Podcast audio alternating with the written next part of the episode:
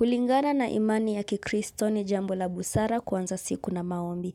Inaaminika kuwa ukifanya vile, siku yako itakuwa ya baraka zaidi. Karibu katika makala ya dua la asubuhi, jina langu ni Hilda. Msongo. Baiskeli na spika inayopaza sauti ya nyimbo za injili ni baadhi ya vitu vitakavyo kukaribisha katika soko kuu la wape wape lililoko katika eneo la mkuru kwa njenga.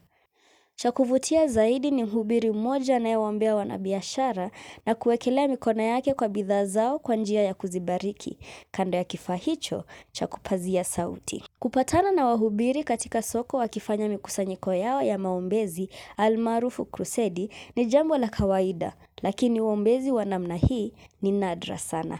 Niliweza kuzungumza na mhubiri huyu ili kuelewa zaidi kwa nini akaamua kufanya huduma ya aina hii. Jina langu kwa ufupi naitwa Pastor Fred Wambani.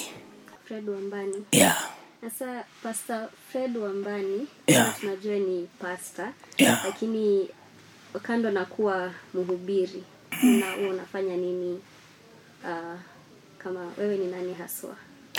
Kwa hivyo mimi sina kazi ingine ambayo naifanya. Kazi naifanya namtumikia Mungu. E, so sina kazi ingine, pengine nimeajiriwa. Hapana.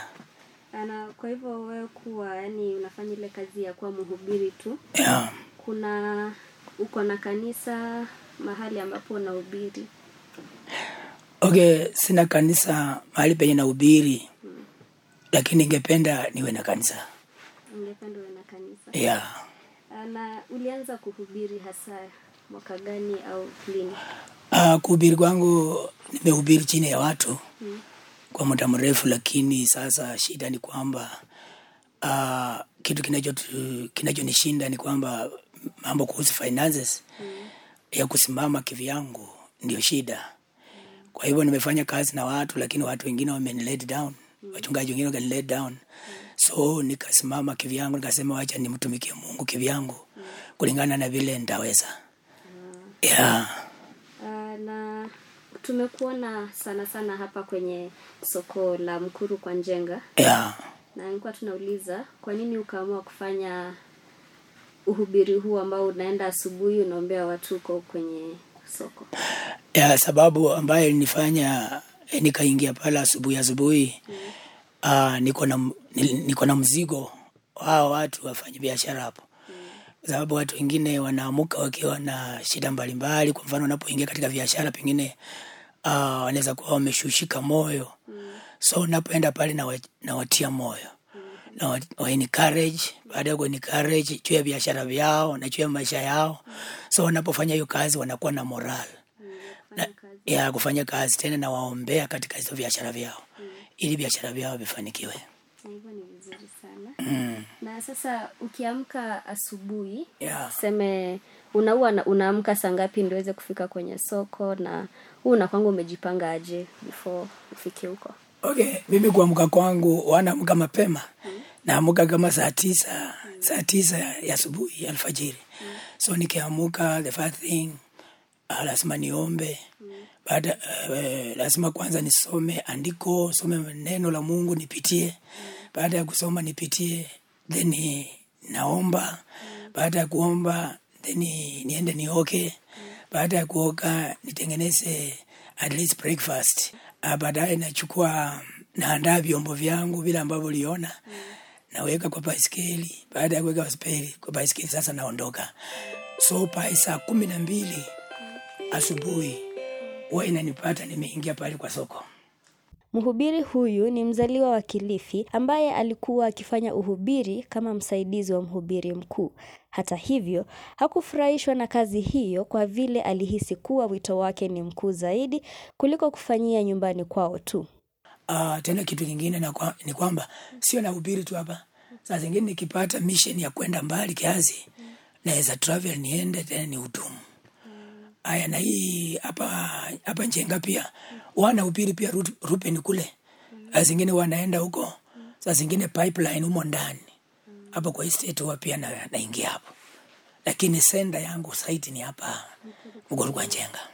Ingawa anaipenda na kuienzi kazi hii, mhubiri huyu aliweza kunieleza kuwa ameweza kukumbwa na changamoto kadhaa katika uombezi wake wa kila siku. changamoto ambazo niko nazo kwa mfano ukihudumia watu pale mm. au watu ukinaweza pata mtu pengine anataka kuokoka. Mm-hmm. wakati unamuuliza uh, wakati unamwombea mm. e, wokovu anakuuliza je pasta vile umeniombea? Kanisa lako liko wapi? So najua nashindwa vile nitakavyomfanya. Sababu siwezi mpeleka kwa kanisa lingine. Kwa sababu ameniamini mimi. So nabidi niwe na mahali pa kumpeleka. Kama kanisa langu nimpeleke penye mimi mwenyewe nimejiestablish lakini napata kwamba sina mahali.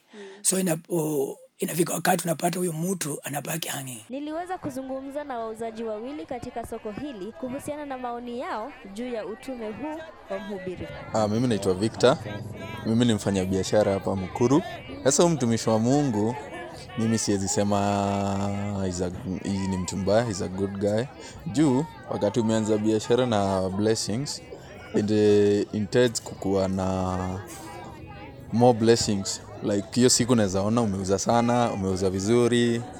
Ya nini but again wajua kuna watu watakangi hizi nini zao zikiguzaguzwa so labda kuna mtu anaweza kuwa akipita hapa aone venye anaguzaguza hizi matunda nini nini akiomba. Wengine wakatae kununua waseme ziko contaminated zinashikashikwa sana. Ama kama ni kama hizi avocados waseme zinafinyafinywa sana.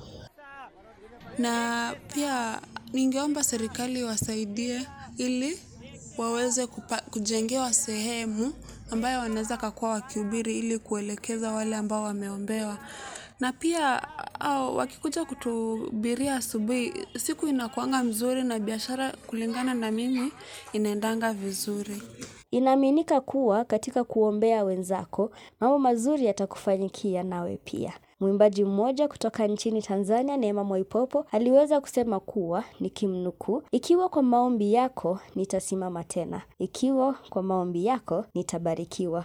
Nikiripotia makala ya Dua la Asubuhi, jina langu ni Hilda Onsongo.